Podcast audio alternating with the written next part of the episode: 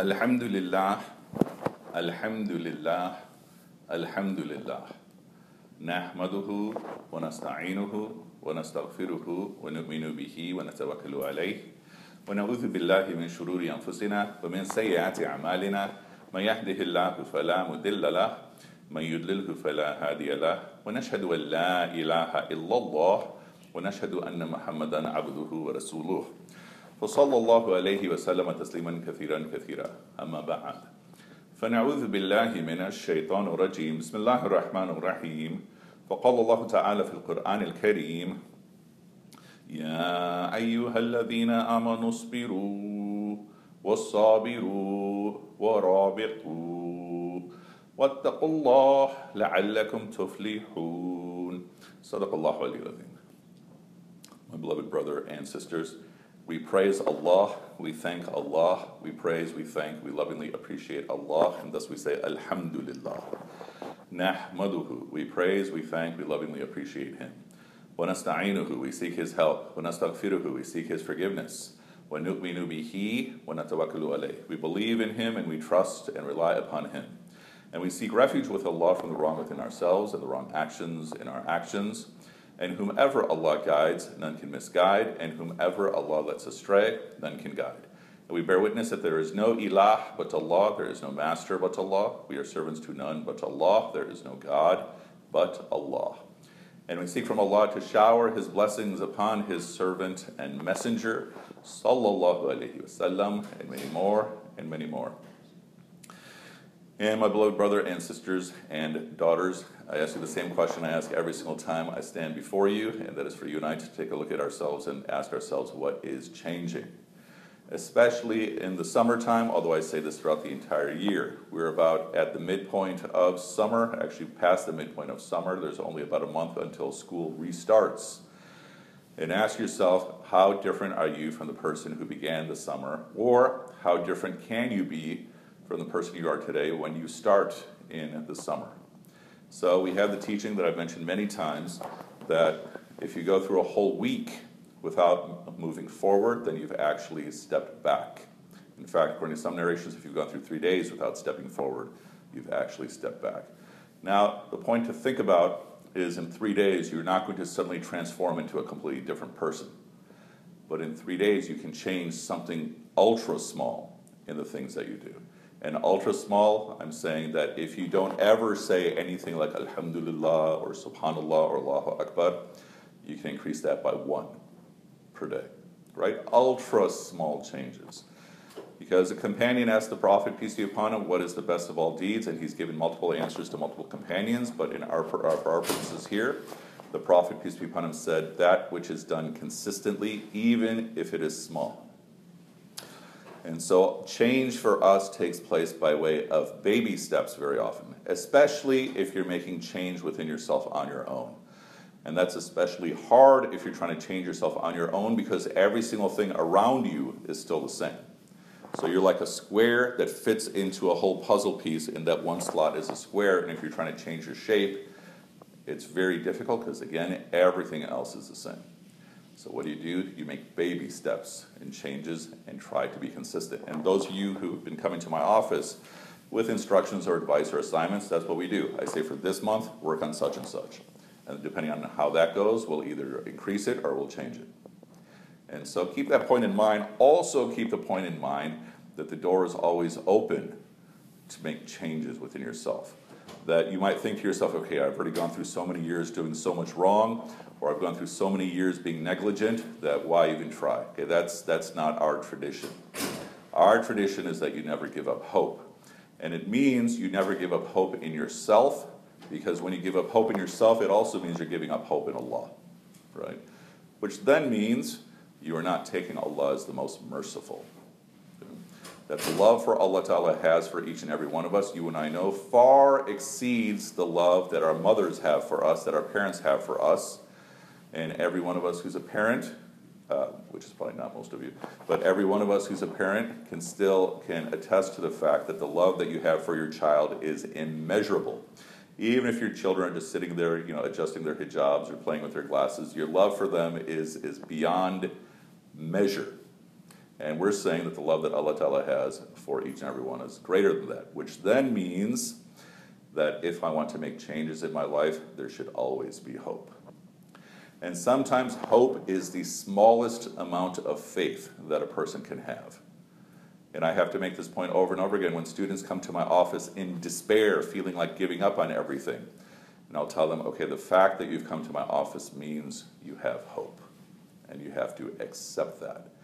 So we build upon that. We build upon that hope with, with Iman, with Iman in Allah, Iman in the Prophet, peace be upon him, Iman in the day of judgment. And what do we mean when we, when we speak of Iman? We're not just speaking about having faith. What does it mean to have faith? You take something as true, you can't really prove it. When we're saying Iman, we're saying you have a level of security about it. That you feel secure in the truth that Allah is there. You feel secure in the truth that the Prophet, peace be upon him, is rahmah for all the worlds. You feel secure in the truth that there is an inescapable day of judgment. But the point is that you and I have to make the choice to nurture that which is within ourselves. And it is in the nature of dunya itself that you're always going to be swimming upstream. You will feel like you're swimming upstream in a society where nobody is Muslim. You're going to feel like you're swimming upstream in a society where everybody is Muslim. Because most everyone else is being washed down, you know, through this, through this intense river that we call dunya.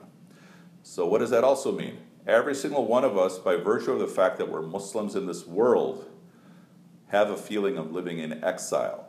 Now, I'm looking at all of us. All of us are coming from immigrant backgrounds, although some of us might have been born here.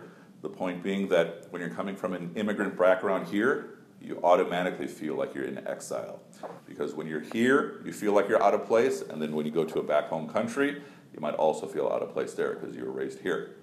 And so the point is that exile is our norm. But this is just in Islam, this is also central in Judaism. That in Judaism, the story is that humanity was kicked out of, out of paradise, and then, and then the Jewish people were, were put into their, their diaspora. This is before the whole conversation on Israel, but the point is that that's also part of many Jewish philosophies that we are living in this world in exile. So what am I saying? That there's a part of this, you, there's a part of you that will never ever fit into this world. You and I are made out of matter, right? We eat from this world. We have relationships in this world. But there's a part of us in this world that will never ever fit in this world, no matter what environment we're in. And so, what I'm saying is that even if you're not of immigrant background, you will still always find yourself feeling out of place in this world. Because there's a part of you that is from beyond this world. And thus, what does that mean? There is always going to be a certain amount of unhappiness within yourself, no matter what your situation is.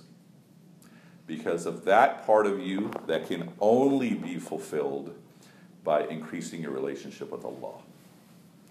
Meaning, your physical self you can make happy with eating and drinking certain things and doing other physical actions. Okay? Your emotional self you can fulfill that with humor and happiness and what have you. you know, my daughters always bother me about how much I like to make memes, but the point is that makes me happy, making silly memes. But there's a part of you that will only find happiness in bringing yourself closer to Allah. Nothing else will bring that part of you into happiness, and that part of you is located within your heart. Allah Ta'ala says, he, there's a narration attributed to the Prophet, peace be upon him, where the Prophet is reported to have said that Allah has said, this is Hadith Qudsi, that Allah has said that the universe cannot contain me, but the human heart can contain me. And so think about this. When you're reflecting upon life, when you're feeling lonely, when you are feeling that nobody can identify with you or you cannot identify with anyone, some of that might just mean that you are socially awkward. That could be what it means, but some of that also very deeply is referring to the fact that there's a part of you that will only find satisfaction with Allah. And so, what are those things that will help you get satisfaction? That we'll talk about in just a moment. But now, let us take a moment and ask Allah Ta'ala for forgiveness. Wa akhir da'wana and alhamdulillah.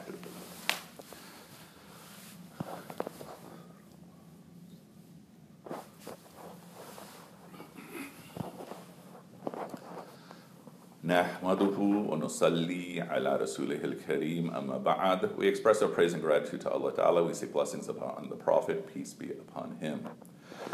So we're saying here that the one key to happiness, true happiness in your heart, is to get closer to Allah Ta'ala.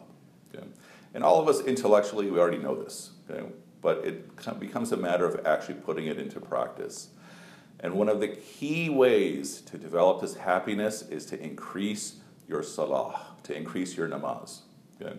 If you're someone who is praying zero, then you increase it little by little, right? We said what? The, the best uh, deeds are those that are done consistently, even if they're small. So for some students, I'll give them the assignment of making sajdas on a regular basis. Other students, if you're making one a day, to increase it to two, what have you. Those are conversations we can have individually. But what am I saying? That if you can bring yourself to the point that you're becoming very regular in your prayers, to the point that you're also making nafil, okay? the nawafil, uh, you will start beginning to feel little doses of that sweetness of iman. If you're only fulfilling the bare minimum, the fard, then chances are you're only doing it to fulfill the bare minimum.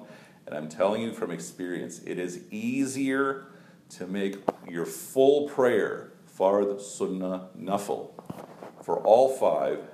It's easier to do that than to try to make one prayer just the fard on a daily basis. But you can only get to that point if you put in the effort to try. Okay? Why? Why is it easier? Because when you're trying to make one fard per day, shaitan is trying to get you to not make that one fard per day. If you're trying to make all of your nafil prayers, shaitan's not going to be able to get you to stop praying fard, is not going to be able to get you to stop praying sunnah, but will try to get you to stop praying nafil. So your sunnahs are protecting your fard, your nafils are protecting your sunnahs. And that's how it works. But we will all go through phases of highs and lows with your prayers. We will all go through phases of highs and lows with your iman. That is also part of the experience of iman. And that is also because we'll be hit with different things in our lives. Some of the things that hit us in our lives will bring us closer to Allah or compel us to get closer to Allah. Other things will hit us in our lives and we'll start wondering, Ya Allah, why is this happening to me? Okay. That's also normal. And all the old geezers like myself can tell you that that's very much a normal part of life. Good. But the point is, you have to try. You have to keep trying. What, thus, we often say that the sixth pillar of Islam is jihad. Or the Prophet, peace be upon him, is reported to have said, you know, that Islam is built on five, and you know the five pillars. And then other narrations where, where the Prophet, peace be upon him, is reported to have said that jihad is the pillar of Islam. And of course, that's a whole conversation. What does jihad mean? But in this context, what do I mean? That you keep trying.